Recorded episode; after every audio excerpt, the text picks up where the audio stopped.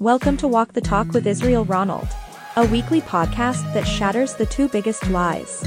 One, that you are supposed to have it all together and that everyone's life is perfect but yours. In today's episode, we will talk about the masks we've put up hiding ourselves from reaching God's best for us. For the rest of the content, here's Israel with an episode titled Don't Camouflage. This episode holds a special place in my heart because it delves into something I've personally experienced and conquered in my life as a believer. Camouflage is a natural adaptation employed by very many organs to blend seamlessly into their surroundings. Take chameleons, for instance, they are renowned for their remarkable ability to change color to match their environment. They use this skill both to camouflage and communicate. However, Camouflage isn't confined to its natural world alone. It's also extensively utilized in the military to conceal soldiers' equipment and vehicles from their enemies. The Merriam-Webster dictionary provides multiple meanings for camouflage, one of which is clothing put on to hide one's true identity or imitate someone or something else. This concept of hiding one's true identity is very crucial. You might be wondering, what does camouflaging have to do with my work as a Christian? I'm about to reveal what that connection. Let's turn to Genesis chapter 3. The story of the fall of man begins in Genesis chapter 3, where the serpent deceives Eve into eating the forbidden fruit, despite God's clear warning to Adam and Eve. In verse 6, we read that when Eve saw that the tree was good for food, delightful to the eyes, and desirable for wisdom, she ate from its fruit and shared it with her husband, who was also with her. Due to their disobedience, their innocence was lost, and for the first time, they felt ashamed of their nakedness. The following verse illustrates the consequence of sin. And the eyes of them both were opened, and they knew that they were naked, and they sewed fig leaves together and made coverings for themselves.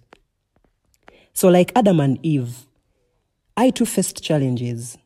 As I mentioned in my previous podcast episode on being devoted, instead of coming to God in repentance for my sins, I tried to hide them. I, like Jonah, ran and hid beneath the decks of my own denial, forgetting what the Psalms say that even light, even darkness, is as light to God. You see, God knew when I was pretending to be all right. I had managed to deceive everyone I had managed to walk the Christian talk, but he knew what I was doing behind closed doors. I have come to realize that many times Christians deceive themselves and even deceive God in the process. How are you? You may ask someone. And the reply is, Oh, I'm living my best days. Yet they are dying on the inside. Sometimes we come to God with that same attitude, forgetting that He actually knows how much we are hurting. Like me listening friend, you can come to God at any time and expect Him to have mercy on you for your sins and mistakes and give you grace in place of, of your burden. For back to the fall of man, Genesis 3. Moses, the author of Genesis, reveals God's original intention for creating humanity, and that was that is communion. As soon as Adam and Eve realized their nakedness, their instinct was to cover up and hide from God. They tried to blend in with the environment by getting fig leaves to cover up their nakedness. But God, when He came, of course, He had seen what they had done. But His question wasn't, Why have you done this? It was, Where are you? Attempting to conceal our own mis- eh, mistakes in our own doing leads us to even more burdens and hardness and brokenness. But here's where the beauty of God's grace shines through. For in 1 John chapter 1 verse 9, the New International Version reminds us, if we confess our sins, he is faithful and just and will forgive us our sins and purify us from all unrighteousness. When we come to God in repentance, he doesn't get uh, some stick and, and, and beat us up. No. The Bible says he forgives us of our sins and cleanses us from unrighteousness. He gives us grace that we don't deserve. He gives us mercy that we can't earn. And that is what He did for me when I came to Him in repentance and told Him, God, I'm tired of this and that. And God was merciful enough to forgive me and have me cleansed. The verse speaks to the importance of confessing our sins and not hiding our true selves from God. Instead of resorting to camouflage to cover up our sins, we are encouraged to come before God with open hearts, seeking His forgiveness.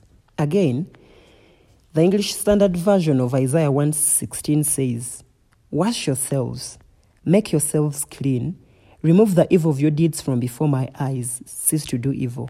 It emphasizes the need to cleanse ourselves of sin, to remove the disguise of wrongdoing, and to stand before God in truth. You see, friends, God is looking for worshippers who are going to worship Him in truth and in spirit. He wouldn't want us to pretend before Him because uh, He knows that we are broken. In John chapter 15, verse 5, Jesus said, I am the vine and you are the branches. Without me, you can do nothing. And, and he literally meant it because he knows how broken we can be on our own. So instead of running away, let's come to God. But also, I've come to realize that in this part of, uh, in this part of, of repentance, there's a part we need to play. We need to make the confession. And that is not done for us by, by, by, by Jesus or by the Holy Spirit. No, it is something that we come to make for ourselves. Furthermore, Psalm 107, verse 20, reminds us of God's healing power. It says, For he sent out his word and healed them, snatching them from the door of death. Remember the wages of sin? That is death. Just as camouflage conceals, God's word reveals the truth and brings healing to our souls when we, when we acknowledge our sins and seek his forgiveness. Furthermore, Psalm 107, verse 20, in the NLT reminds us of God's healing power. For it says that God sent out his word and healed us and delivered us from the grip and door of death. Just as camouflage conceals, God's word reveals the truth and brings healing to our souls when we acknowledge our sins and seek his forgiveness. Finally, Psalm 103 verse 12 in the NL, in the New King James Version declares that as far as the east is from the west, so far has he removed our transgressions from us. The verse reassures us that when we confess our sins and come to God sincerely, he not only forgives but completely removes our sins, leaving no trace of our former camouflage.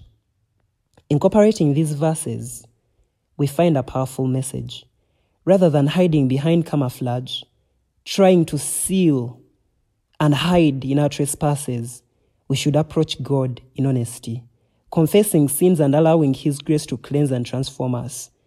I don't know, but for some reason, I believe if Adam and Eve came to God in repentance, instead of, of, um, instead of blaming one another, maybe God would have forgiven them. Yes, the consequences would have come, but maybe it wouldn't have been as bad as it is now. in doing so, we experience the truth and freedom and healing that come from a genuine relationship with God. God knows that we are broken, and He says, Come to me, all who are burdened and weary, and I'll give you rest. He gives to rest. When we come to God, He doesn't send burning fire to consume us. No, He sends His grace to cleanse us, His grace to hold us in our times of need. Listening friend, I've been there before. I've been broken before. I've been hurting before. The Bible says that all of us have sinned and fall short of the glory of God. But when we do sin, God calls us not to hide from Him, but to come. In Isaiah, He says, Come now and let us reason together. Though your sins are like scarlet, they shall be as white as snow. Though they are red like crimson, they shall be as wool. God's desire for us is not to hide, but to come, sit down, in His presence and talk to Him about it. So, why don't you just pause this episode right now and speak to God? Wherever you are, you don't need to wait for a perfect moment. The perfect moment is already here. Pause and talk to God. Talk to God about those things. You actually, He already knows, but it's good that it comes from your mouth. Confession helps you, it even heals you from deep within, helps you forgive yourself, as God forgives you too. Let's talk to God. Dear loving Father, thank you because you're so good. Your mercies are new every morning. Your anger is but for a moment. For when we sin, Lord, you come. and heal us. For you sent out your word, and it, your word healed our diseases. I'm praying for my listening friends, Dad. Lord, whoever is finding it hard to come confessing to you, remind them that you are loving Father and you love them no matter what they do, no matter what they are going through. When they are good, you love them. When they are bad, you love them. When they are doing it well, you love them. And it doesn't matter what is going on in their way, your love is not going to change. Father, remind them of that. Again, I pray that you heal uh, broken hearts in the name of Jesus. Bandage up those wounds, Lord, and help them become the sons and daughters that you've designed them to be. Open their eyes to see, their ears to hear. Remind them that as far as the east is from the west, so far have you removed their transgressions from, uh, from them. In the name of Jesus.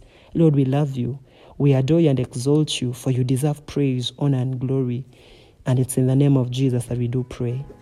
Amen. Amen. Thank you for listening to Walk the Talk podcast. We value your support and welcome your feedback or comments. Just drop us a line at israel.ronald7 at outlook.com. That is, israel.ronald7 at outlook.com.